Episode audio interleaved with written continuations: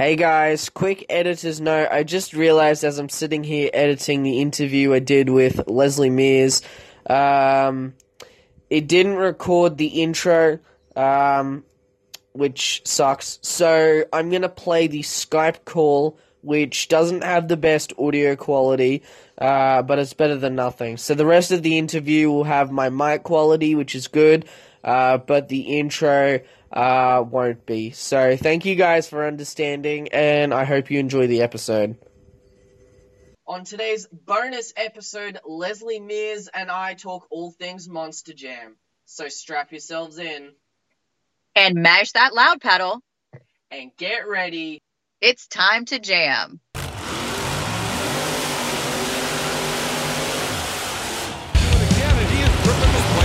Destruction by Gravediggers.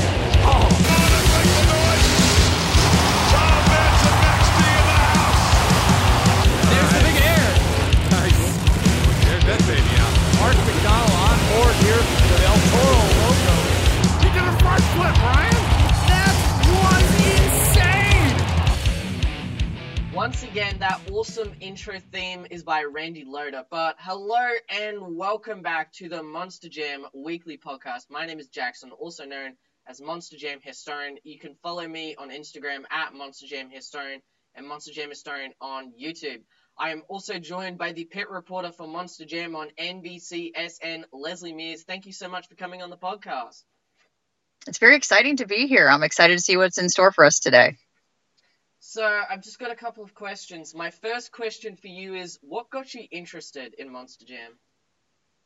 so it's a it's a funny story. My background is actually in truck and tractor pulling, and that really kind of dates back to the origins of monster trucks. Because um, if people know the history of Monster Jam, they know that the monster trucks were kind of a sideshow, an intermission act, if you will, for truck and tractor pulling. Um, and then as the lifted trucks became illegal on the roads in the United States, um, then they started having their own venues and competitions for them. Um, and so I started in truck and tractor pulling, and um, I just really loved hosting and announcing, and the mechanics was really amazing. And my husband actually worked as a tech official and a safety inspector for Monster Jam, and he happened to be at Safety summits, and they said, "Hey, we're really looking for um, some more hosts and announcers." And he said, "Hey, my wife um, broadcasts for." um, truck and tractor pulling our truck and tractor pulling series and at that time we were on espn2 so i sent them some dvds but the little known fact and little known to me um, until a couple years ago when scott douglas told me this you know the, the legendary voice of monster jam where we recorded our voiceovers for the tractor pulling series Monster Jam also recorded their TV voiceovers. And so he said he was in there one day waiting to get into the sound booth and heard me calling tractor pulls oh, wow. and hey we need to get this girl on our team and it's so awesome because i i didn't know it i've worked with scott since 2010 and i had no idea uh, until a couple years ago that that's part of my monster jam story. So um, i think that monster jam kind of found me. Um, I don't know that I found Monster Jam, but it's it's exciting, it's thrilling, it's fantastic.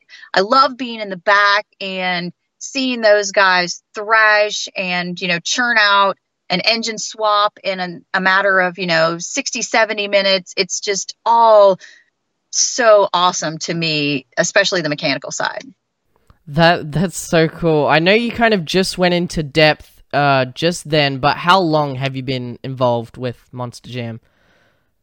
So I actually started in with Monster Jam in 2008, um, and at that time I was just an arena host. And so if you went to Kansas City or if you went to um, you know some of the other places pittsburgh was one of my favorite venues. They have awesome sound um, in that building if you went there you would see me and i would just be the one out on the floor telling you what was happening and then in 2010 um, things really started to change and they added me as a second host on their stadium tours because before you would see guys like Scott Douglas and Greg Whitaker, and they would be the only one in a stadium doing the pit party and the show. And it was a long, grueling day for those guys. And so they added me as a second. And then that role kind of evolved from just being a pit party announcer to then being you know the pit reporter where i got to tell the stories in the back and so that was a really cool evolution for me to be able to tell those stories that no one on the floor can see in the stadium and kind of give them a piece of the action from behind the scenes That's that's pretty cool. So, what is your favorite Monster Jam moment of all time? Oh, um, we were actually talking about this just a couple weeks ago um, because I got to be there when Scott Douglas was announced that he was going to be the second inductee into the Monster Jam Hall of Fame, and that that may be my most special Monster Jam moment, just because. Well, it's it's. I think it's number two. Um, I, just because of my history with Scott, he's a great mentor for me. Um, he is supportive of everyone in Monster Jam, and he really deserves that. Number one is probably going to be a moment in Las Vegas that only the fans who were at Monster Jam World Finals got to see. And Lee O'Donnell was in a race. I think he was still an Ironman at the time with Tom Meents. It was the semifinal round of racing. Leaves the line, has a spectacular pass, but Tom in the right lane gets shut off somehow. And so they have to come back and rerun the race right away. And so Lee's brakes are hot, the truck is hot. He ends up losing by a split second. And as he gets out of the truck, I follow him with the camera. And so I'm following him and my producer um, is in my ear and he's saying, Do you think you can ask him a question? I'm like, I, don't know. I don't know if I can ask him or not. Um, do you think he'll answer you? I said, Yes, I know he will answer me because Lee and I have a really great rapport and um, we have a really great understanding about, and he knows I'm there to make him look good and to tell his story. And so I just start asking him questions, and it's super controversial because nobody knows if he's going to blow up and if he's going to cuss me out or going to really give the answers. And he did. He talked about how it was controversial and how somebody in the tech side things needed to fess up and say that they hit the switch and how the officials were wrong to rerun the race right away.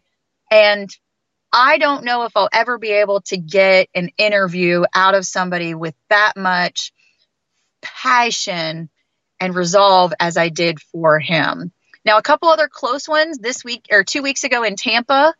Matt Pagliarulo in Jester takes home the freestyle victory and the overall event championship. Which was the first in his career as well, wasn't it?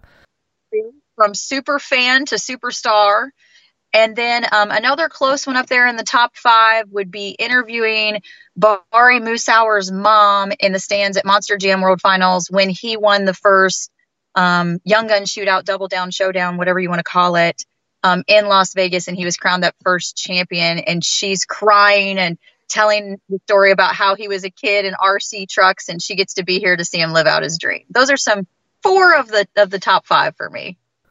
Those are some pretty damn good moments, actually. The one with um, the uh, the Lee O'Donnell and Tom Meents one. That's a really interesting story because um, obviously I wasn't there, but I remember watching it on DVD, and I was like, man, like that like that was really controversial and you giving that giving that behind the scenes story just really kind of you know opens my mind up a bit like but yeah as i as i said those are some fantastic moments. Um what do you personally look forward to um at each monster jam event that you are at? For me, it's all about seeing the people and figuring out, you know, what interesting things that they've been doing at their events prior to and how we can incorporate that into the show. It's interesting. Somebody asked me the other day if it ever gets old. And I'm like, no. I'm like, also, how can Monster Jam ever get old, right? No. It can never get old. So I was like, you have to understand that the show is different week in, week out. And I still get excited and on the edge of my seat and I'm still cheering during freestyle like like everybody else is because those are usually new unique things. I love seeing what people are people are going to do during the skills challenge now mm. because it's kind of opened the door now that it's not just two wheel skill. So you've got people doing combo moves and stuff like that. Donuts. But I yeah, donuts and and multi moves like Tyler Menninga's move, if you've seen it on the internet now, is um, it's kind of like the moonwalk to onion, I call it, where he's on the sidewalls around and then he breaks and he brings it back to another moonwalk and drives away. Oh, it is crazy. And so just to see those kind of things, or um, another favorite was seen if Adam Anderson could pull off the pirouette in Nashville this summer after this this past summer after he had tried it in Kansas City and it just didn't quite work. That was phenomenal. So I guess I'm just like everybody else. Um, to answer your question in the long form, of course, um, I look forward to I look forward to freestyle. I look forward to two wheel skills to see what these guys are going to bring to the table, what they've dreamt up. I, I totally agree with you there. I mean, I'm not even I'm halfway across the world watching stuff that people put highlights up on Instagram, and I, I still get the jitters. I I absolutely cannot believe like some of the things that drivers are pulling off. Um, I kind of do address how some drivers are pushing the envelope a bit later. In your opinion, what is the best part about Monster Jam? Monster Jam is one of the only places, other than um, NHRA in the United States, um, but I think in the world, where you get to have your own special time and your own special moment with the drivers. So you could meet them in the pit party, you could meet them in the post show meet and greet session, but you get to talk to them, ask them questions, get their autographs, and have that kind of interaction. And you just don't you just don't see that in many sports. So I think that makes it very unique. I think the other really cool thing about Monster Jam is it's so evergreen, right? Like you we were talking about Monster Jam World Finals. You've yeah. got that on deep, but you could watch it today and it could seem like it just happened yesterday. Yeah. And so it's got that timeless quality to it. And I and what's not to love about something that, you know, you can watch over and over again and it doesn't get old. Yeah. I mean, I go back. I go back like every weekend when, like, even when I'm supposed to be doing like work and stuff. I just go and watch like all the latest clips, or all the NBC SN episodes, all even the ones on DVD, even the old ones. I still get jitters watching stuff like uh, Adam Anderson win his first freestyle championship, or uh, even Lee O'Donnell do the front flip, or just anything um, like that, as you said. Could you explain the importance of the crew chiefs who spend hours, days, and weeks making sure our favorite Monster Jam trucks are always 100%? it's it's so critical and it's it's even like down to the, the, little things right so we've we've all seen this on the internet somewhere where the truck leaves the pit stalls and you see this big splash of fuel. Um, out of the fuel tank and they've forgotten to put the gas cap on i mean it's just little things like that that make a difference all the way up to swapping out engines um, swapping out transmissions in the middle of the show in 20 minutes if it weren't for those guys that are pretty much master mechanics. Um, yeah. The show happened. And what's really cool for me is that if you've got a driver that's got a good crew chief, like for example, I'll take Linsey Weenk and I'll kind of pick on him for a second in Lucas Oil. You know, he had a really good uh, crew chief and Mike Christensen a long time ago. Mike left, he got some new kid, didn't last very long. Then he got Jason Purington and that's when he won the championship, um, the Stadium Championship Series championship. And then he kind of had somebody else, and now he's got a new guy. And so I think that a lot of driver success actually depends upon how good your crew chief is. And if you don't have a good crew chief and he's not, you know, tightening things down and he's not communicating to you how the truck is running, you're not going to win. And that's all there is to it. But even like the teamwork side of things, like other motorsports, like say take Formula One for example, you know the the um the crews that work on um someone like uh, Daniel Ricciardo, you know they have their Renault crew chiefs working on that car, and then uh for someone like in Mercedes, like Lewis Hamilton, you know the Mercedes crew chiefs don't go over to the Renault crew chiefs to help them out. Whereas you might have uh, if Max or let's take the All Star for example, how Linsey Read had that she needed the motor swap, and you had crew guys from Gravedigger or Max D or just all of them trying to help to make sure that Linsey Read could come out in freestyle and hammer down, and they did get it working, and she came out and delivered a fantastic freestyle. So, um, yeah, you really illustrated that that very well. Um, what is the best part about reporting about all the amazing things like we've discussed that happen behind the scenes? The best is that I get to share it with people. Um, it sounds a little trite and sounds a little corny, but I want people at Monster Jam to have as much fun as I am having. And I'm having a really good time back there. And some of the, if you talk to some of the drivers, they'll tell you maybe too much fun because I'm always dancing and goofing around and you know, asking them what's, you know, what's going on, or we're talking about what we had for lunch. But when, when it's time to be serious, I'm serious. But, you know, Monster Jam is fun. And if I can share that fun with people, then I've done my job. If I can tell a good story, because um, that's what it's really all about. It's about letting fans see a side of drivers and crew chiefs that they may not see just from the winter interview or from the celebration on top of the truck. It's asking the personal, you know, questions. You know, I, I was so moved this year at World Finals when Jimmy Creten started to cry. That was my Barbara Walters moments. You know, if you're, you know, watching in the United States, Barbara Walters used to make everybody cry. Um, and so, you know, Jimmy Creten is crying because he's finally won it. And I get to ask him, you know, that question, you know, is, is your story complete now? Do you feel like you're a complete driver that you've got a freestyle and a racing you know, world championship. So to to give them insight into drivers' lives that they wouldn't see, that that's the best part for me. So we did kind of. I said that uh, I was gonna.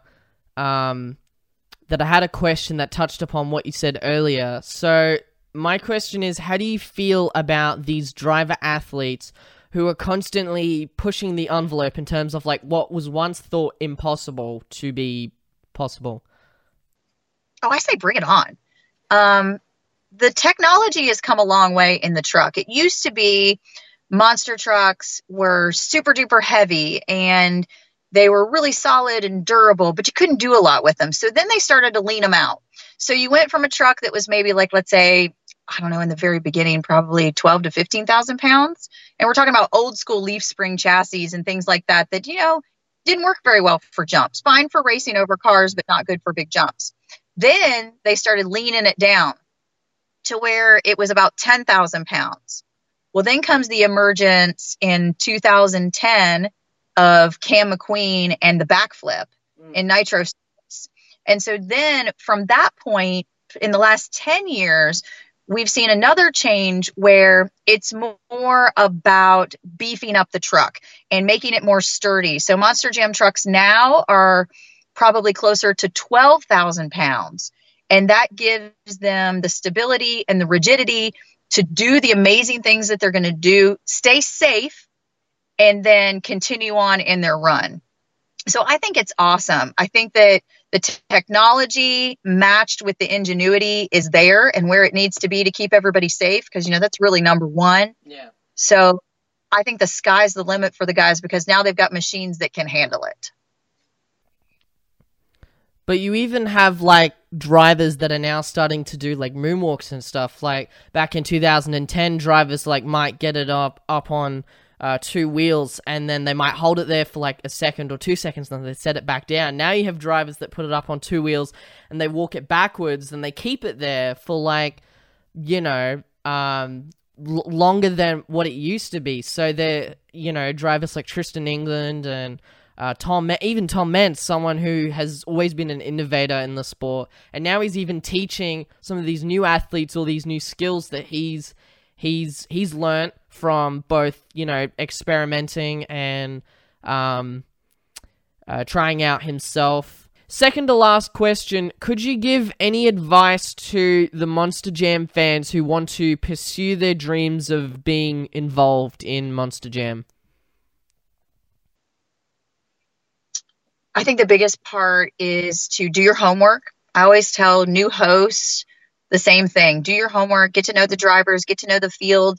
Um, and don't be afraid to get dirty a little bit. Um, in the beginning, when I was working and I was doing, you know, truck and tractor pulls way back when, you know, I would pick up a gig anywhere that I could so that I could get experience and I could get on the mic. So, you know, I encourage people if you want to be a crew chief, then you've got to find somebody to crew for. And it doesn't matter if you're crewing for your buddy's demo derby car, you know, down the road or the school bus figure eight or monster jam truck, or if you're going to the local speedway, getting that knowledge is going to work for you. And it's going to be a little feather in your cap that you can take out and show to everybody and say, hey, look, you know, I'm not just a fan that wants to be involved. I have this experience um, to go into it. It's the same way with being a host. Um, you know, the way technology is today, it's amazing. You know, like, for example, we're we're on this podcast today and that's great experience asking people questions getting to know people doing you've obviously done a lot of research on me um, so it's all it's all about that and if it's driving it's doing the little things i mean Bari Musawer came from the ranks of rc cars Yeah.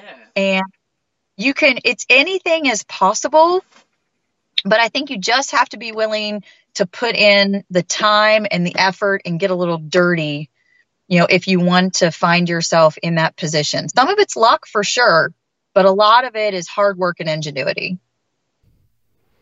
And my final question for you, Leslie, is in your opinion, how do you think Monster Jam will change and evolve in the future?